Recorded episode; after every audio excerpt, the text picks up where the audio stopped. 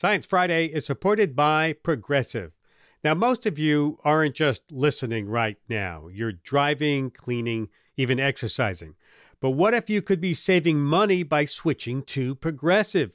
Drivers who save by switching save nearly $750 on average, and auto customers qualify for an average of seven discounts. Multitask right now. Quote today at progressive.com.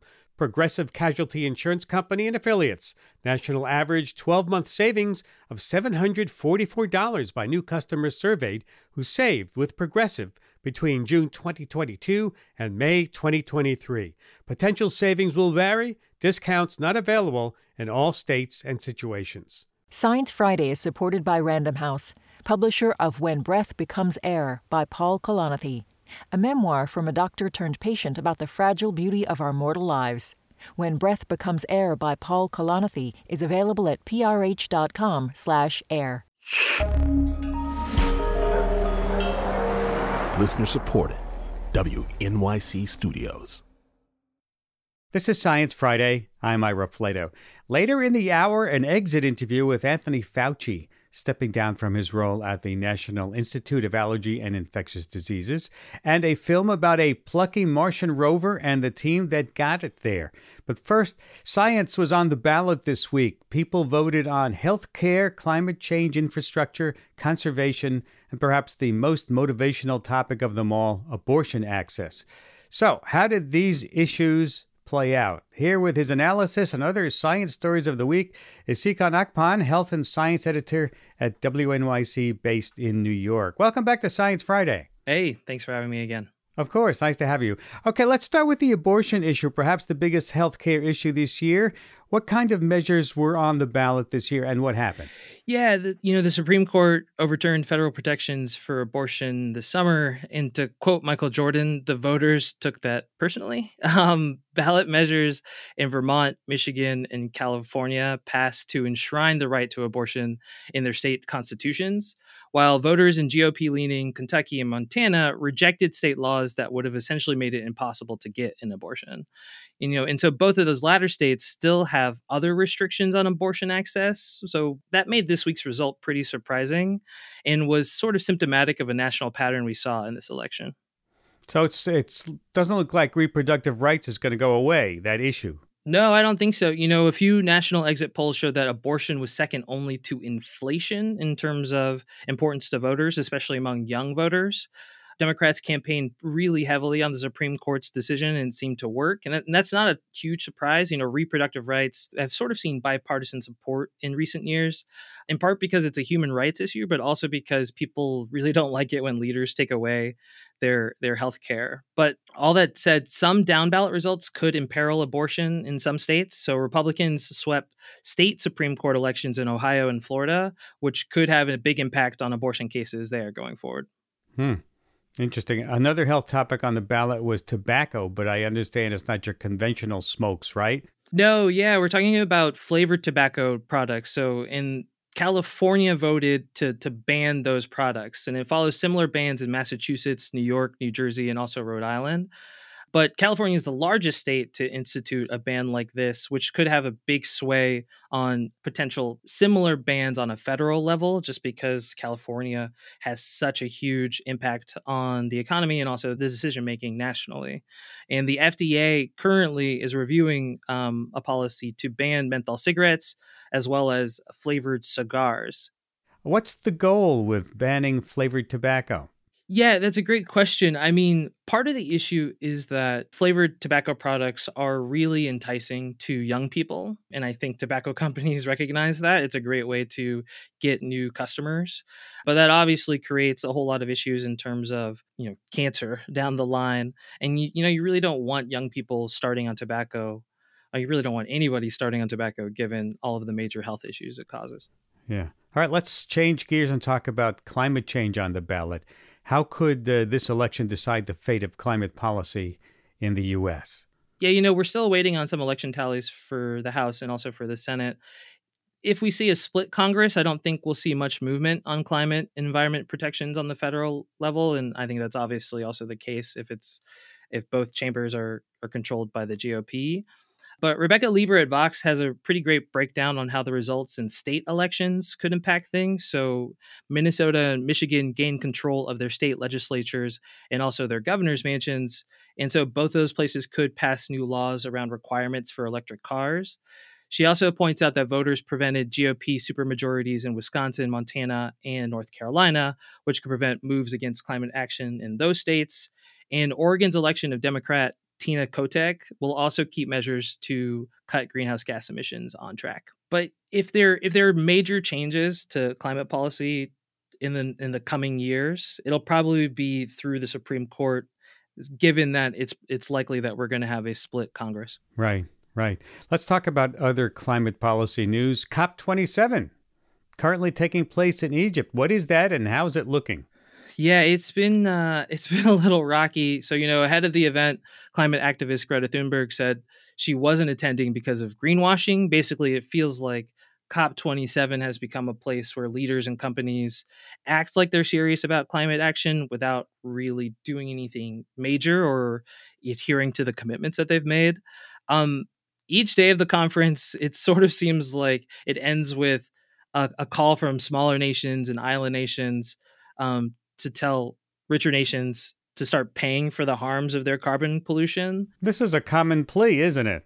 We've heard this over and over again. We've we've heard it over and over, especially over the past few years. Um, but the you know richer nations just don't seem to be adhering to those commitments. You know, but we've also seen this year that some of those big players didn't even attend. Right, so the heads of state for China and India, two major polluters, aren't there. The same goes for Canada and Australia, who are also pretty big polluters. Protests have also broken out over the host country, Egypt, which is being called out for human rights violations in the treatment of Ala Abdel Fattah, who is an imprisoned activist there, who's on hunger strike. He's on a hunger strike, right? Yeah, exactly. He's on hunger strike, and he's also now on a water strike. Huh. Why am I not surprised to hear any of these things that you're saying? You know, it nothing really changes. It, it, yeah, it's frustrating to hear this. It's frustrating. I think after the the Paris Accords, you know, we really thought, okay, now countries are uniting, companies are uniting, we're going to start to see some major changes, some major pressure on on companies and countries to s- slow their carbon pollution and to stop their carbon pollution. But we haven't we haven't really seen that that pay out and like you know a lot of advocates and activists are sort of saying like maybe the changes are just going to have to come on the local level and that'll sort of apply pressure up the ladder until we we start seeing some some big changes or or or, un, or until large corporations, which I think are beginning to realize that uh, that green is good and and profitable. Yeah, but right? in, but in a serious way, you know, I think there there are a lot of corporations who say, "Hey, we're cutting back on our say we're cutting back on how much travel we do via airplanes, so that way we reduce our carbon footprint." But and when you really look under the hood, they're still polluting a lot, mm-hmm. right? Mm-hmm. So yeah, talk talk is cheap. Yeah, exactly. And leaders are, you know, leaders of these nations are the only ones who can really apply bans, apply say like, hey, your company can't really operate in our in our borders like this anymore. But we're really not seeing like that type of policy being put forward. All right, let's talk about some other news that uh, is kind of interesting this week. We're not out of the woods Yet in hurricane season, Hurricane Nicole just hit Florida and, and this tropical storm now moving up the East Coast. This is pretty late in the season, is it not, Nsikan? Totally. You know, that's exactly right. And Andrea Thompson at Scientific American has a great breakdown of this. So there have only been 10 tropical storms and three hurricanes that have struck the US during November going back to 1851. Wow. But we've yeah exactly. But we've seen in recent years we're we're starting to get more and more. So it's kind of looking like we're getting more and more November storms. You know, studies that kind of look at the the length of the hurricane season, they've seen to trend at sort of like the front end of the season with hurricanes appearing earlier. But yeah, now we're starting to see like these these November storms, a lot of November rain, if you will. Yeah, and and, and hurricanes get their power from warming water, warm water, like a 90 degree water, right? And I guess the water is staying warmer because of climate change now. Yeah, exactly. I mean, hurricanes form because, you know, the Atlantic Ocean becomes like a hot soup of water and that moisture just rises and it creates clouds and it creates storms and like that's how we get these these big cyclones. So what these patterns tell us is that the ocean is hotter for longer during the year. And it's, yeah, just another kind of scary sign of, of climate change. Mm, yeah, you, you can't fool with Mother Nature on this one. Uh, let, let's talk more about Florida getting hit with this double whammy, and uh, we're wishing them well. Uh, and let's move on to some good news. Uh, a toddler with a rare genetic disorder called Pompe disease, I never heard of that, was successfully treated while she was in utero. That sounds amazing. What's going on there? Yeah, for if people want to see more details on this story, it's a it's a really um, it's a heartening story by Erin Garcia de Jesus at Science News. But basically, there's this disease called Pompe disease, which is it's it's pretty rare. Only about you know one out of every like 138,000 babies born globally will will have something like this, and it's an enzyme deficiency, which basically means that um, you know the fetus doesn't have uh, a protein that the cells need to live to survive. What what doctors and scientists did was they they caught the disease after the mother was already pregnant, right? And then they started to infuse this enzyme into her, and then you know that would just like filter into the fetus, and it, and it kept the pregnancy alive. It kept the pregnancy going. You know, now that the kid's born, she's 16 months old, she's really healthy. Um, there's a really cute picture of her at Science News. Um, but yeah, she has to get weekly infusions of this of this protein, but it you know it's gonna it's gonna keep her alive. Yeah, eh, this could be like a test case, right, for other treatments. Yeah, exactly. Like if you don't have genetic screening, you know, these diseases can just sort of pop up from from time to time. So and I know that there have been some other conditions that have, have been treated in this way. There was a, a sweating disorder um, and also a blood disorder that that received similar treatments and and they were good. So it'll be interesting to see if in utero treatments can expand going forward. Lastly, I want to talk about a new study this week that shows a weird, funny behavior of a critter we love so much here on this program, the octopus. Well, actually, octopuses throwing things at each other. Tell me about that. Yeah, so researchers from Alaska Pacific University, they they headed down to Australia to Jervis Bay and they tossed a bunch of cameras into the water just to like record octopus behavior. And they found this really random behavior where the octopuses were sort of throwing things at each other. they curl them up like a frisbee and re- release it like a frisbee uh, with their arm like that. Yeah, they were throwing like they were throwing debris. They were throwing f- food leftovers. It's hard to say why they were doing this. Like the researchers don't really have any clues on the why octopus were doing it, but they were able. They're they're pretty sure that the octopuses are throwing things at each other because the target of the thrower would often duck. so it does seem like a pretty a pretty intentional maneuver. So we'll have to see if the Seattle Mariners, if they need a closing pitcher, uh, maybe they should they should check the seas for these these octopi, the octopuses, the octopitchers. Nsikan, always great to have you. Always good stuff you bring us. Thank you. Appreciate it. You're welcome. Nsikan Akpan, a health and science editor at WNYC based in New York City. We're going to take a break, and when we come back, Dr. Anthony Fauci joins us. He looks back on his decades of disease research and government service. A really interesting interview. Stay with us. We'll be right back. Carnegie Hall is one of the most famous concert venues in the world. The first time I walked on the stage, I felt like my feet were moving, but they were not touching the floor. Join us for If This Hall Could Talk, a new podcast that explores the history of this iconic landmark through the unique items in its archives. I'm your host, Jessica Vosk, and together we'll explore how the past shaped the culture we live in today. Listen to If This Hall Could Talk wherever you get podcasts. This is Science Friday. I'm Ira Flatow. I first crossed paths with Dr. Anthony Fauci back in the early 1980s when I was covering the first mysterious hints of an HIV AIDS outbreak. Little did I know then that he and I would be spending the next 40 years in conversation. We've been through a lot of diseases together, and I've lost count of the number of times he's appeared on this program since 1994, explaining AIDS, Ebola, yellow fever, Zika, flu, allergies, and lots, lots more. And you know what? Fauci never says no to an interview. Even over the past years, as he has taken on an outsized role as a public face of medicine in this country, fearlessly speaking truth to power at the Trump White House or in congressional testimony. He has a reputation as a tireless public servant, working long hours and navigating those weekend talk shows. So when he announced that he'd be stepping down from his role as the director of the National Institute of Allergy and Infectious Diseases, I was a bit surprised. I thought they'd find him one day slumped over his desk. Here to talk about his career and what lies ahead is Dr. Anthony Fauci, outgoing director of the NIAID at the NIH in Bethesda, recipient of the Presidential Medal of Freedom, chief medical advisor to President Biden. Welcome back to Science Friday.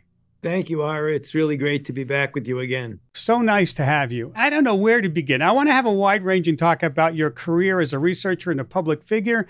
And I think I need to begin with the present and have you tell us about your experiences with the pandemic.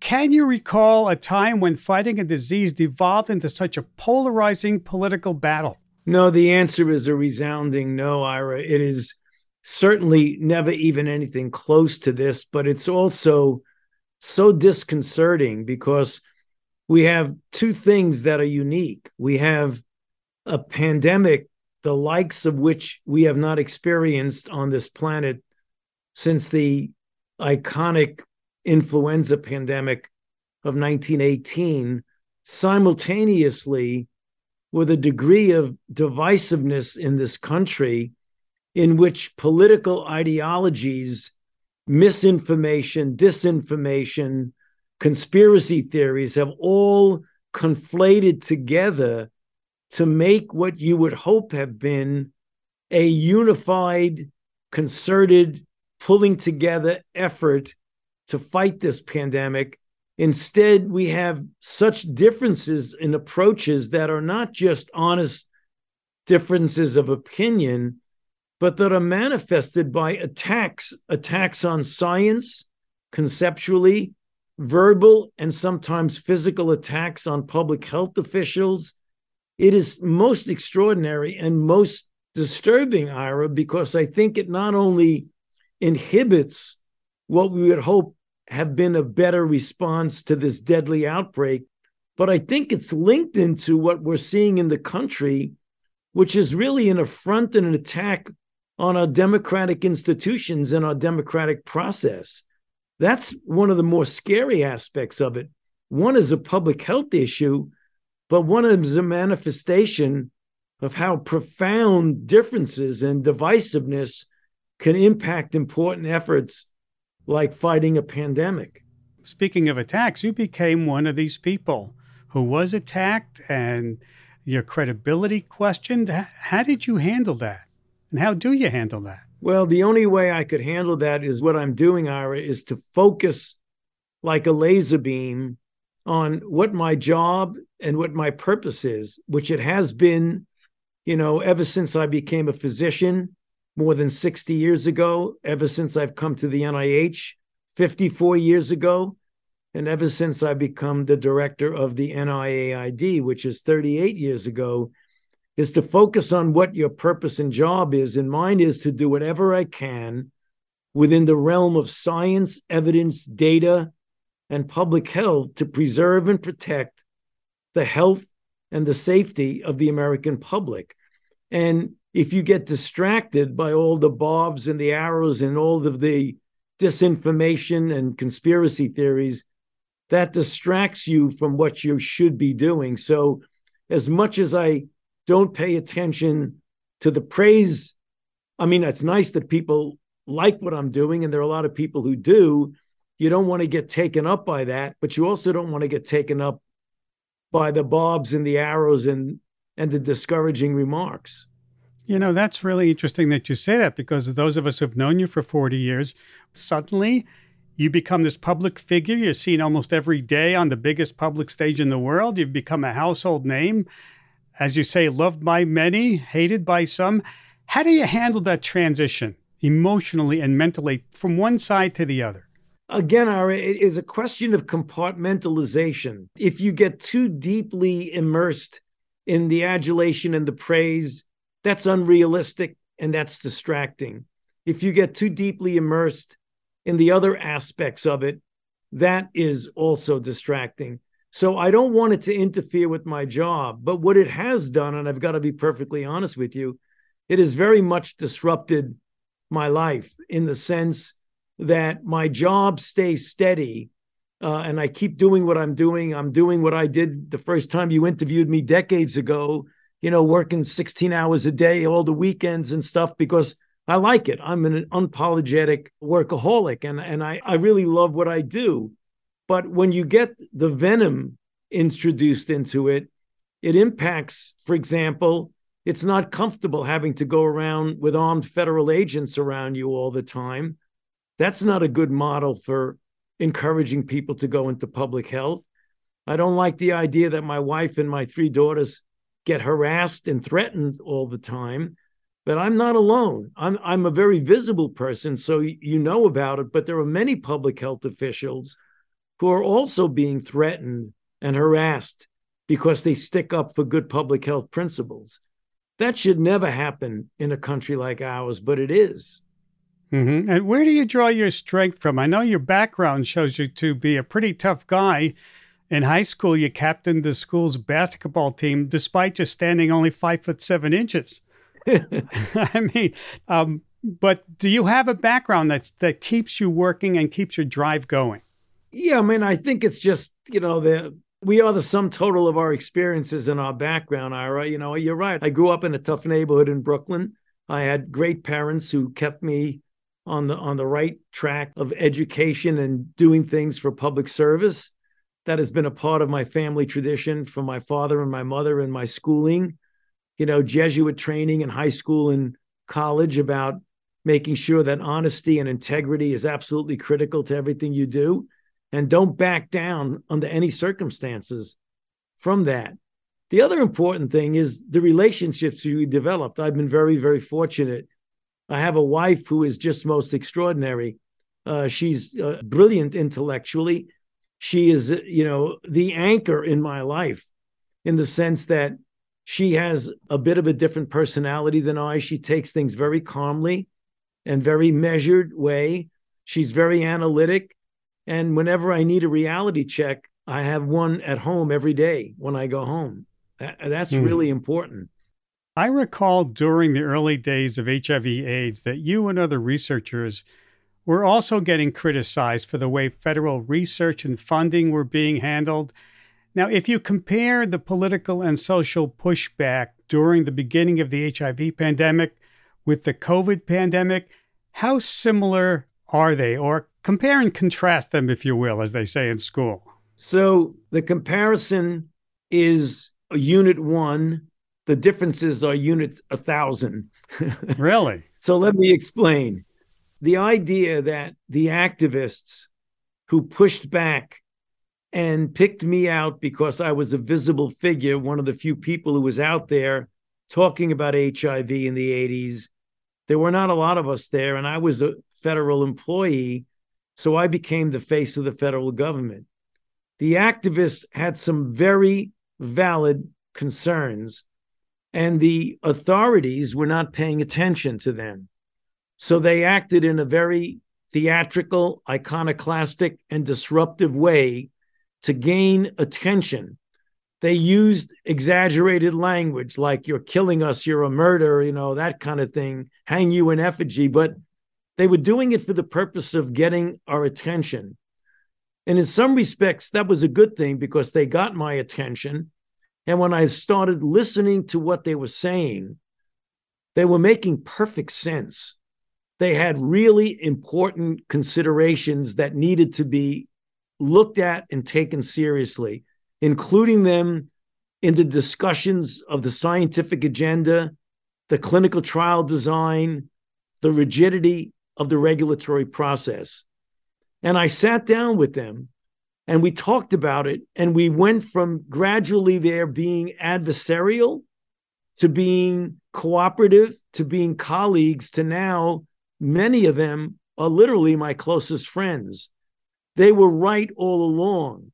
They were disruptive but they made a point that was a valid point. What you're seeing now is attacks and slings and arrows that are based on misinformation disinformation and very strong political considerations. The differences are profound between the pushback in the HIV days and the pushback now. Speaking of pushback, uh, when you look back on how COVID was handled from the very beginning, are there mistakes that were made that if we had to do it again, and we might have to, that you and, and the administration and society should do differently?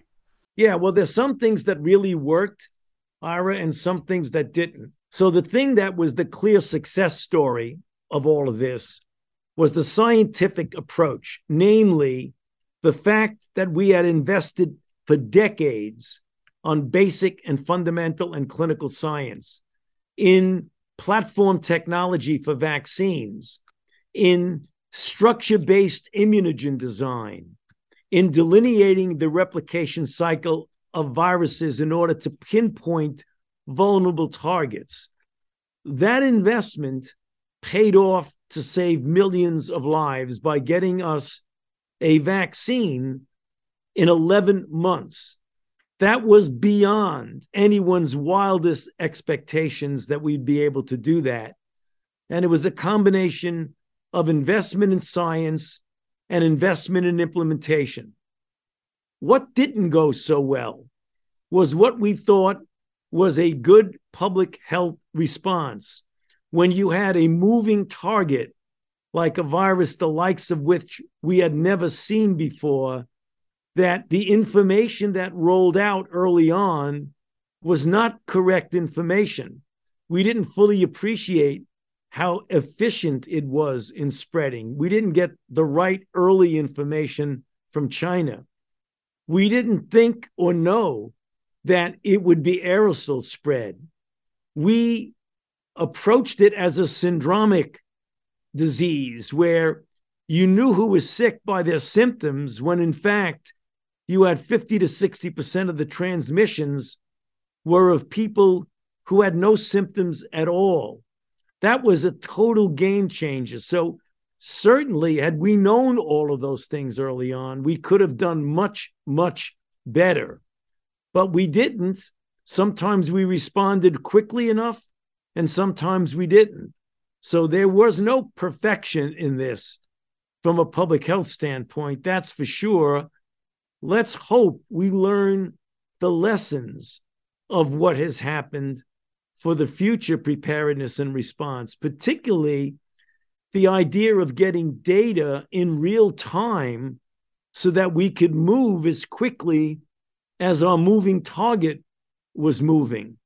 This is Science Friday from WNYC Studios. We're talking with Dr. Anthony Fauci, outgoing director of the National Institute of Allergy and Infectious Diseases. Let's talk about some of the things that you're most proud of in, in your research career at, at NIH as the head of your division or even before then? What do you get up in the morning, think about, and smile about your achievements? Well, Ira, since I've been doing this so long and I've worn, I believe, three different types of hats. So when I think of the things I feel good about, one is as a scientist, when I came to the NIH very early on, well before HIV, when certainly nobody outside of the inner group of scientists in that field even had any idea who I was. I had the the luck and the privilege of working in a field of auto-inflammatory and autoimmune diseases and developed uh, highly effective therapies for inflammatory diseases of the vessels called vasculitis. They're rare, they're unusual, but it was a major advance in people whose had almost a 95 mortality rate, had a 93% remission rate.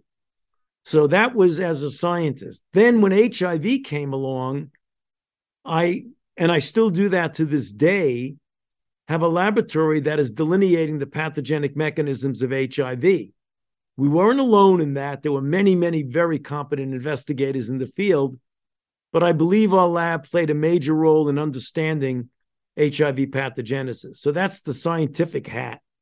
Then the hat as director of the National Institute of Allergy and Infectious Diseases, where one of the things I did right off was develop an AIDS program and put an enormous amount of resources into understanding HIV, but importantly, partnering with pharmaceutical companies to develop the multiple combination drugs that we have now that have resulted literally in transforming the lives of persons with HIV to make them lead almost a normal lifespan. That I feel very good about because that's a program that I started from scratch. Again, with the help from a lot of very talented people, but I was the one that started that program. Then, being in the position I was in, I had the opportunity to advise seven presidents.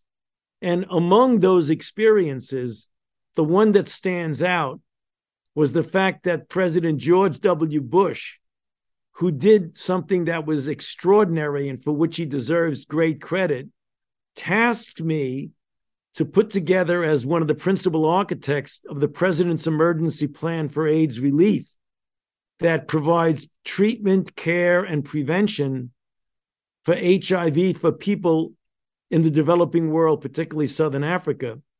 I did that in 2002. The program was accepted in 2003. And thus far, it's been responsible for saving 18 to 20 million lives throughout the world. So, you know, again, other people would judge. But when you say, when I wake up in the morning and say, you know, what have I done with the almost 60 years that I've been doing this? Those are the three things that I think about. We're going to take a short break, and when we come back, more conversation with Dr. Anthony Fauci. Stay with us. This is Science Friday. I'm Ira Flatow. We're talking with Dr. Anthony Fauci, outgoing director of the National Institute of Allergy and Infectious Diseases. I spoke with Dr. William Haseltine about the potential bad diseases lurking out there ready to pounce do we have a plan, and not only a plan, but do we have the money, the resources for dealing with the next one? Well, the answer is right now no, and that's unfortunate. We have a plan. There's a pandemic preparedness plan that was put together involving an all of government response that came out a while ago from OSTP, the Office of Science and Technology Policy. The toll of that, from the standpoint of resources, the amount that would be needed, was tens and tens and tens of billions of dollars. We must say, to be perfectly fair, that the Congress has given an enormous amount of money for us to respond to the current outbreak. However, that funding has now dried up, and that's a real problem. Because if we want to continue to respond to the ongoing outbreak and be prepared for the inevitability, even though we don't know when it will occur, of the next outbreak, we are going to need a continual, consistent investment in resources. And for a variety of reasons, we don't have that right now. If you had advice for the next head of the division who'll be taking your place, what advice would you give that person? Well, I don't like to use the word advice. That's somewhat, you know, almost presumption. I, I would explain to that person that you have to stick with the science, the evidence, and the data, and do whatever you can to get the best of the best involved in the field for which you are responsible. And NIAID is responsible for infectious diseases, immunity, immune system diseases, and allergy, and just go for it put everything you can into it, support the field, and work with the best scientists that you possibly can. And don't be put aback or get involved in politics. Because, you know, as I think some very wise people have said, when you mix politics with science, you get politics. So keep science a pure discipline. Speaking of science, what is it about science that you, you, you think is most misunderstood or misconstrued by the public during a public health emergency? Great question, Ira. I'm glad you asked that because that's the source, I think, of a lot of the anti science feeling is a lack of an appreciation of what we in the field of science know that science is an iterative, self corrective process. You get data and information. If you are dealing with an evolving process that changes, like a virus that all of a sudden mutates and develops multiple waves of variants. What you say at point A may be relevant to point A, but if you follow the science and the changing aspect of the outbreak, what is true at point A evolves into point B, C, and D. And what you may say at point D is different than what you said at point A because the data and the evidence have evolved. That's what confuses people. They think it's a static process when science is a dynamic process to keep up with the evolving data. And that's why scientists get saying, well, you know, you flip flop, you change your mind. No, you follow the data. Yeah. Do you think it's possible to change people's minds? I've never found that people have made up their mind and don't want to listen to the facts or the, the data. They're not going to change their mind. Well, I think it is likely that not all of them will change their mind, but I really think it's important, Ira, to continue to try and educate and don't give up. Because if you give up, you've really given into something that is antithetical to what we stand for. We've got to continue to try and get people to understand the importance of data, evidence, and science.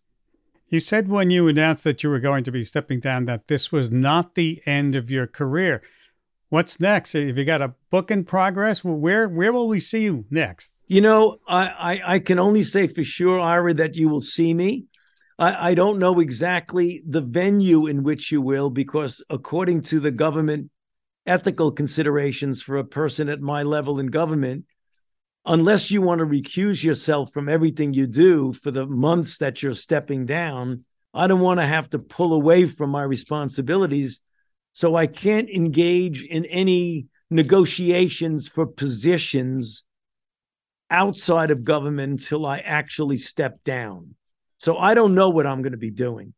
What I would like to do is to use my multi, multi decade experience to be able to advise and perhaps motivate and inspire young people to either get in science or for people in science to get them to really feel the same passion and the same motivation that I have felt in science. Whether I do that of writing a book or lecturing or writing essays or advising people, I don't know that yet. But I, I decided to step down, Ira, at this point because I felt while I still have some years of energy and passion and motivation, and thank goodness, good health. I want to be able to do that for a, a period of time. You know, you've known me along, and for those who don't, I'm I'm going to be 82 years old at the end of December, and it isn't like I have 30 years to do something. So I want to step down at a time while I still can do it. Well, Tony, I want to thank you for your decades of public service, and I, I hope this won't be the last time we talk. I hope not, Ira. I'll always look forward to chatting with you. We've had some great conversations over the years. Hopefully, we'll continue to do that. Thank you, and good luck to you. Thank you. Dr. Anthony Fauci, outgoing director of the National Institute of Allergy and Infectious Diseases. Back in 2003, NASA launched two rovers on a mission to Mars. Those rovers, Opportunity and Spirit, they were sent to the Red Planet to search for evidence of water, a sign that life may have once existed there. What started out as a 90 day tour turned into 15 years of discovery, including the bombshell that Mars may once have been suitable to sustain microbial life. You may have followed their exploits on the show over the years. The story of these twin rovers is the subject of a new documentary out this month. It's called Goodnight Oppy, the nickname of the Opportunity rover. Joining me to talk about this are my guests Ryan White, director of Goodnight Oppy. He's based in Los Angeles. Doug Ellison, camera engineer for rovers at NASA's Jet Propulsion Laboratory. He's in Alhambra, California. Welcome, both of you, to Science Friday. Absolute pleasure. Thank you for having us. Nice to have you. Ryan, let's start with you. What what was it about the spirit and opportunity story that made you so excited to do this documentary? It was that the story had just ended. So as a documentary filmmaker, I'm typically out in the field with my camera, uh, you know, documenting some sort of remarkable event in someone's life.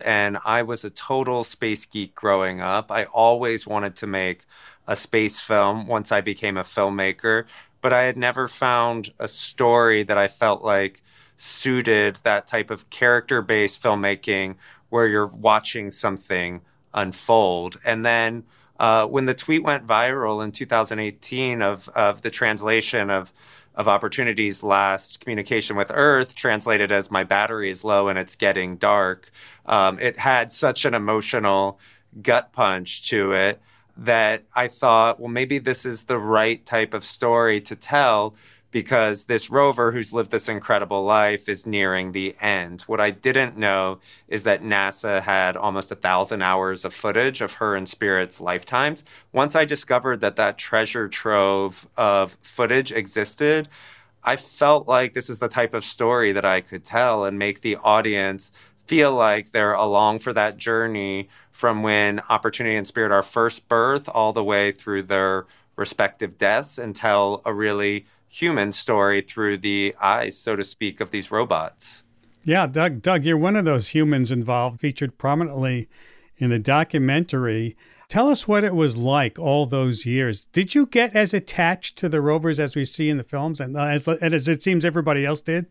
Absolutely. It, it does seem very strange for us to feel an emotional attachment to a robot, but I think that is only kind of a natural expression of the robot being the focal point through which we are expressing this creativity, this teamwork, this dedication to doing something that's really exciting and important. The focal point becomes what you care about. And so, you know, as Ryan alluded to, you know, the wounds were still open, I think, when when we were being interviewed for this documentary. Like the mission had not been over really that long. And it ended quickly and we went from having a super happy, healthy rover to Mars saying, you know, you're done. Good night. It got it got old, didn't it? I mean, the opportunity was was was an aging vehicle, but she was in remarkable health a week before we lost contact. She had loads of power. We were somewhere scientifically compelling, and then this global dust storm comes along and just pulls the rug out from under you, and it was over so quickly and I don't think any of us had time to process it in the moment, or even over like the subsequent six months of, of recovery efforts. We're still trying to figure out, you know, what do the numbers say are the chances of getting her back? When might those solar panels get cleaned? What is the best strategy to try and get the rover back? And then all that ends, and you've got this hole, hmm. and it, it's a rover shaped hole, right? It's that project that is missing. And I don't think many of us realized that we needed someone like Ryan to step up and tell this story. For ourselves, it feels like emotional closure. It feels like finally the adventure is done. But then what it can do is take the entirety of that adventure, turn it around, and then send it forwards to be a story for other people to learn how all these great engineering endeavors, all these scientific projects, even when it's just a robot, these are human stories. They are human projects and people should feel like they can also be a part of those projects in the future. In case you've just joined us, I'm Ira Flatow, and this is Science Friday from WNYC Studios. Yeah, you certainly do feel like you were there, and you certainly relive those trials and tribulations that we were not even aware of much of the time. I mean, so much of the film is filled with I didn't know that moments. And you start out, Doug, right at the beginning by saying that the rovers were supposed to be twins, but I get the sense that opportunity was the favorite child among the scientists because you have even one of the engineers saying, even before they left this planet, spirit was troublesome, opportunity was little miss perfect.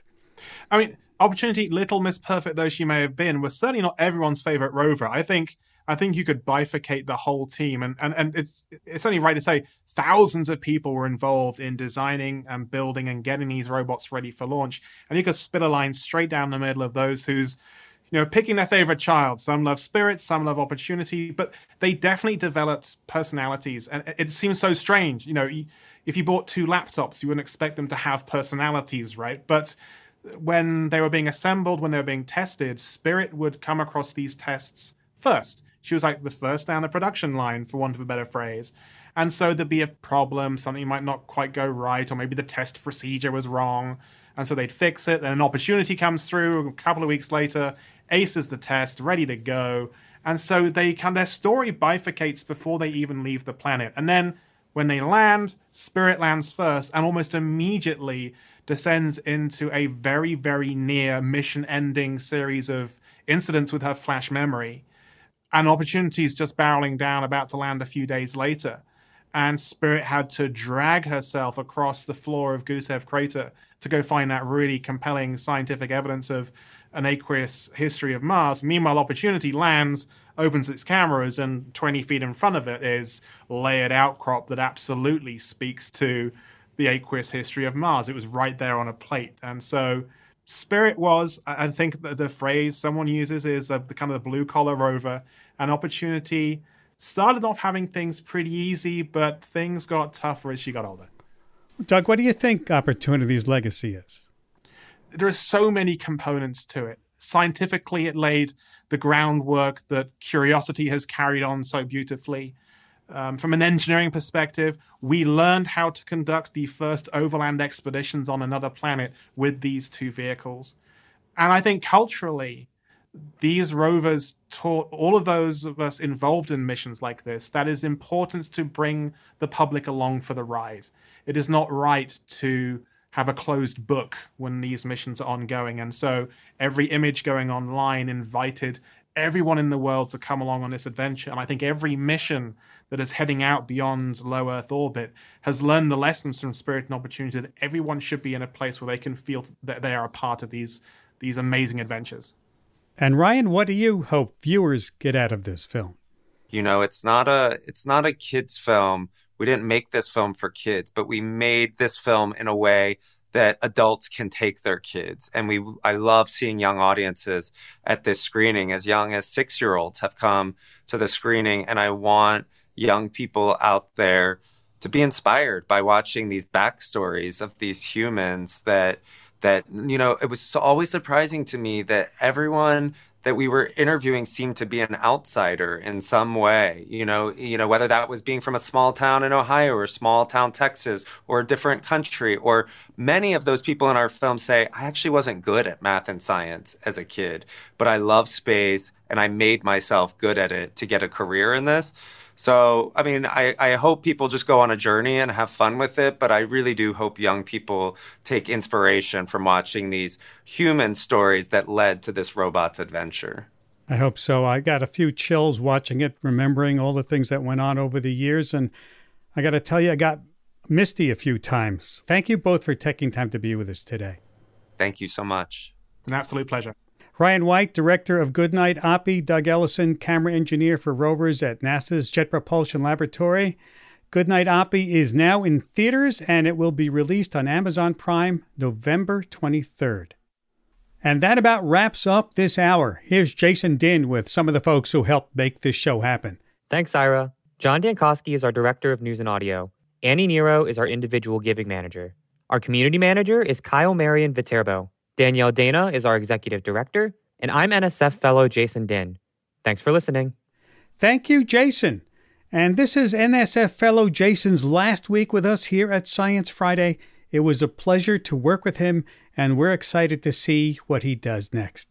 Have a great weekend. I'm Ira Flatow.